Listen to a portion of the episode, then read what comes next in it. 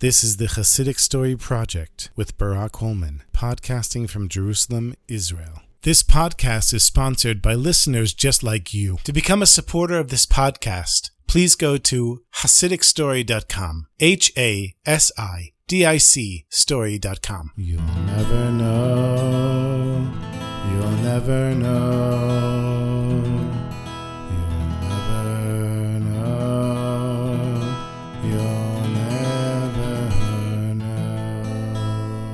The year was 1967. And there was a young Chabad Chassid that had traveled from Australia to New York to spend the holiday of Shavuot with the Lubavitcher Rebbe in Brooklyn. And he came a few days before the holiday started. And just a short time before, the Rebbe had initiated the Tefillin campaign. You see, in Israel, it was before the Six Day War, and Israelis weren't sure what was going to happen. As a matter of fact, some of them feared the worst, that they might actually lose the war. The Rebbe, wanting to tip the scale in the Jews' favor, inaugurated this tefillin campaign that Chabadnikim would go around the world encouraging Jewish men to put on tefillin. And the Rebbe quoted, The fear of the nations will be upon you, in order to justify this action. Because in ancient times, when the Jews would go to war, they wore their head tefillin, and it scared their enemies. So the Rebbe figured all of these Jews doing mitzvot would send fear into the hearts of our enemies, and also tip the scales for Hashem to help Israel win the war. And so, when this young chassid showed up from Australia, everyone was going around putting tefillin on people. We're all used to it now because Chabadnikim have been doing it since 1967. But when it first started, they weren't really sure how to approach people and what to do, where to go. And so there was a group of yeshiva students who went to schools, hospitals, malls, wherever they knew that they would find Jewish men and this young Australian Chassid decided one day he would join some of the local Hasidim on their tefillin campaign. He'd never done this before, so he asked for some pointers from the other Hasidim. And they said, you know, you just find somebody and ask if they're Jewish, offer them the tefillin, make sure you smile and be nice. So he said, okay, I'm willing to give it a try. Now, it was already late morning and he hadn't eaten anything, so he went into the local mini market and grabbed a bunch of cookies and a box of Hamantaschen. Now, Everybody knows that Shavuot is three months after Purim, so grabbing a box of Hamantaschen, he must have been pretty desperate. But there wasn't so much left in the mini market at that time. So when he jumped in the car with his friends and took out some of the cookies, they looked at the Hamantaschen and they said, Now? Erev Shavuot? Three months after Purim? Everything except for the Hamantaschen disappeared, but everyone was too scared to touch them, being three months old. Their destination was a big hospital in Manhattan. They started going from floor to floor, splitting up into different groups, and trying to put tefillin on as many Jewish men as they could. Some people agreed right away, others took a little bit of convincing. And when they were approaching the end of their time in the hospital, the Australian Chassid and his partner went into another room, and this was a room that some of the other Chassidim had gone into. And one of the Jewish patients was willing to put on tefillin right away, but the other one became very upset not only did he not want to put on tefillin, he got angry at the Hasidim, and he said to them, I'm just as connected to God as you are, even if I don't keep mitzvot and put on tefillin. Now get out of my face! So when the Australian Chassid and his friend said to the other Hasidim, why don't we give it a try? Maybe he'll be nicer this time. They said to him, you want to put on tefillin? And he was so angry. He said, I already told your friends, I'm not interested in tefillin. Don't think you're more superior than me just because you wear a kippah and tzitziot and you put on tefillin. So he was an old man, a sick old man in a hospital bed. And obviously he knew what tefillin were. And he knew what a kippah was, a yarmulke, and tzitziot. He probably grew up in a Jewish home. And they said to him, listen, it's probably been a long time since you put on tefillin. Now is a great time. You're here in the hospital. Give Hashem a sign that you want to do mitzvot, and he'll have good reason to let you live and be healthy. He wasn't interested. He just waved his hand and said, get out of here. So one of the young Hasidim, they said to the old man, listen, Got a little bit of grapes here. Take some grapes. Maybe at least say a blessing on the grapes. He turned his face to the wall and ignored them. Then he turned around and he said to them, You know what? You want to give me fruit? I'm not interested in fruit. I'll tell you what I'm interested in. Bring me a Hamantaschen, and then I'll put on your tefillin. They couldn't believe it because they had this box of Hamantaschen that the Australian chassid had picked up in the mini market. He didn't even know why he bought it. He didn't really imagine that anyone would eat it, but he figured that was all there was, so he would take it. So he says to the old man, Wait here, don't go anywhere, I'll be right back. And he runs down the stairs. runs outside to the car, grabs the box of Hamantashen, and comes back to the room. And he says to the old man, If Hamantashen is what you need, then we'll get you some Hamantashen. And he says, Oh, yeah? Now you're going to get me Hamantashen after Pesach? Who would have any Hamantashen after Pesach? Because, of course, all the chametz would be sold or thrown away or burned. But somehow this box was still there. And here, the Australian chassid presents the old man with a whole box of Hamantashen. And there's a huge smile on his face. He's even laughing from it. and the friends, the other chassidim who had made fun of the Australian chassid when he brought it to the car, they weren't making fun of him anymore. So they asked the old man to say a bracha. He said a bracha mezonot. He said it without needing any help at all. And he chewed on that hamantashen and enjoyed every second of eating it. And then he turned to the Hasidim and he said, Nu, where are the tefillin? And he put out his left arm to have the tefillin put on him. And they wrapped the tefillin and he could say the brachas without any problem. He said all of Shema by heart. And afterwards, he started crying.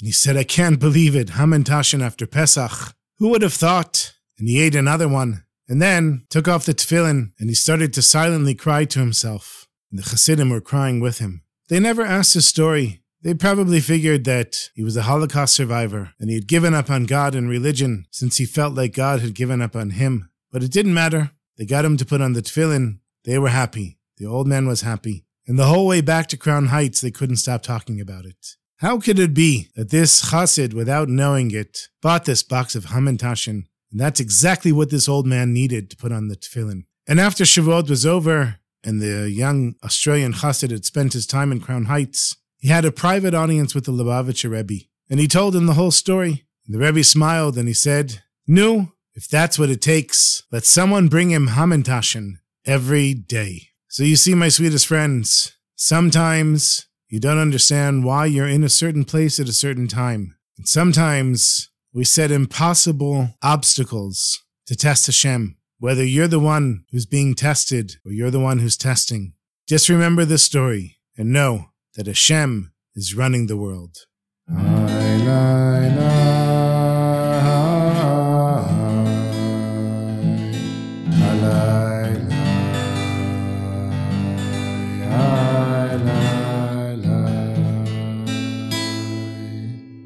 I've got another story for you. Whenever poor Jews would come to the Baal Shem Tov asking for tzedakah, he would give them 18 groschen, which is like 18 pennies. And one day, the schlepper comes to the house of the Baal Shem Tov and he asks for five rubles. And the Gabbai says to him, What do you mean five rubles? No one here gets five rubles. Everyone gets 18 groschen. He said, Well, I used to be a rich man. And you know the halacha. Somebody who used to be rich and now they're poor, they get more. The Gabbai says, Listen, there's lots of rich people that are poor now. The Baal Shem Tov only gives 18 groschen to everyone. It doesn't matter. This schlepper, he got really angry starts cursing out the Gabbai. He's flipping tables. He's going crazy. The Baal Shem Tov comes out of his room. He says, What's going on here? What's going on? The schlepper looks at him. He says, I want five rubles. I used to be a wealthy man. The Baal Shem Tov says to him, You know, instead of asking for five rubles, why didn't you ask why Hashem took your money away and made you a poor man, a schlepper? Said, What are you talking about? So the Baal Shem Tov said to the schlepper, Come, sit down. Let's have a little conversation. He sits down. He says, No. So tell me, what happened to all my money? Baal Shem Tov says to him, Remember, years ago was Yom Kippur. And you had a little box of Shmek Tabak, this fragrant tobacco that you would pass around and people would smell, and it would raise their spirits, because fasting on Yom Kippur is so hard. And you walked around the shul going from one person to the next saying, Here, you want a little Shmek Tabak. And people happily took from you. And you saw there was this one schlepper, and you felt it was beneath you to give him your Shmek Tabak. The truth is that this Jew was so poor. For him, fasting on Yom Kippur was no big deal because he fasted all the time. But he had such a desire to smell your shmek tabak. He was sitting in the back of the shul waiting for you to come. But when you passed over him, his heart was so broken. He said, Hashem, you know, I can handle my poverty. And I can handle needing to fast even when it's not Yom Kippur. But this wealthy Jew, he's got everything, and he won't even give me a sniff of his tobacco. Why did you do that to me, Hashem? Why don't you make me a wealthy man? and you'll see I'll know how to treat poor people. And so Hashem decided to take your wealth and give it to the schlepper and make you a schlepper. So that's what happened to your money. And that's why you're a schlepper right now. And the poor Jew, is sitting there in shock. He says, Hey, the Rabbi, what am I supposed to do now? The Baal Shem Tov said to him, It's very simple. You go to this Jew, he's here in Mezhibuz, and you ask him for some snuff. And if he says no, then Hashem will reverse things and give you your money back. So the Schlepper says, Ah, no problem, that's easy. He goes into shul. He sees that this wealthy Jew is davening Shmona Esrei. He goes over to him. And he says, Hey, I want some shmek tabak. And even though you're not supposed to stop davening in the middle, this Jew stops for a second, takes the shmek tabak box out of his pocket, and offers it to the poor Jew. So the schlepper says, Okay, fine, I know where he lives. I'll go there at three in the morning. He knocks on the door at three in the morning. The wealthy Jew is sleeping. He's knocking and knocking and knocking. He doesn't care. He finally wakes up the wealthy Jew.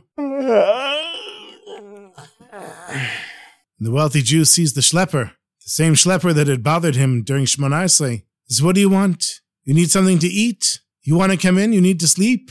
The schlepper said, No. I need some shmek tabak, and I need it now. So the wealthy Jew went back into his house, and he got his little box of snuff and offered it to the schlepper. The schlepper was frustrated, he didn't know what to do. He wants his money back. He can't seem to find an opportunity where the wealthy Jew won't offer him the shmek tabak. Then he hears that the wealthy Jew's daughter is getting married. He says, Ah, this is my opportunity. In the middle of the mitzvah dance, when the father is dancing with the kala, the schlepper goes onto the dance floor and puts his foot on the foot of the father, the wealthy Jew. The wealthy Jew looks at him and says, What do you want now? He said, I need some shmek tabak. So the wealthy Jew stops the music and he says, Here, and offers him a box of snuff. And the schlepper, realizing that he's never going to get his money back and he can't win, he faints and passes out on the spot. When he comes to, the wedding is already over. The wealthy Jew says to him, What's going on here? You bother me during Shemona Esrei, you come to my house at three in the morning. You come now at my daughter's wedding during the mitzvah dance? What's wrong with you? He said, Listen, I've been a poor man for a long time now, and I used to be the wealthiest man in town. The Baal Shem Tov said to me that my money went to you, and I want my money back.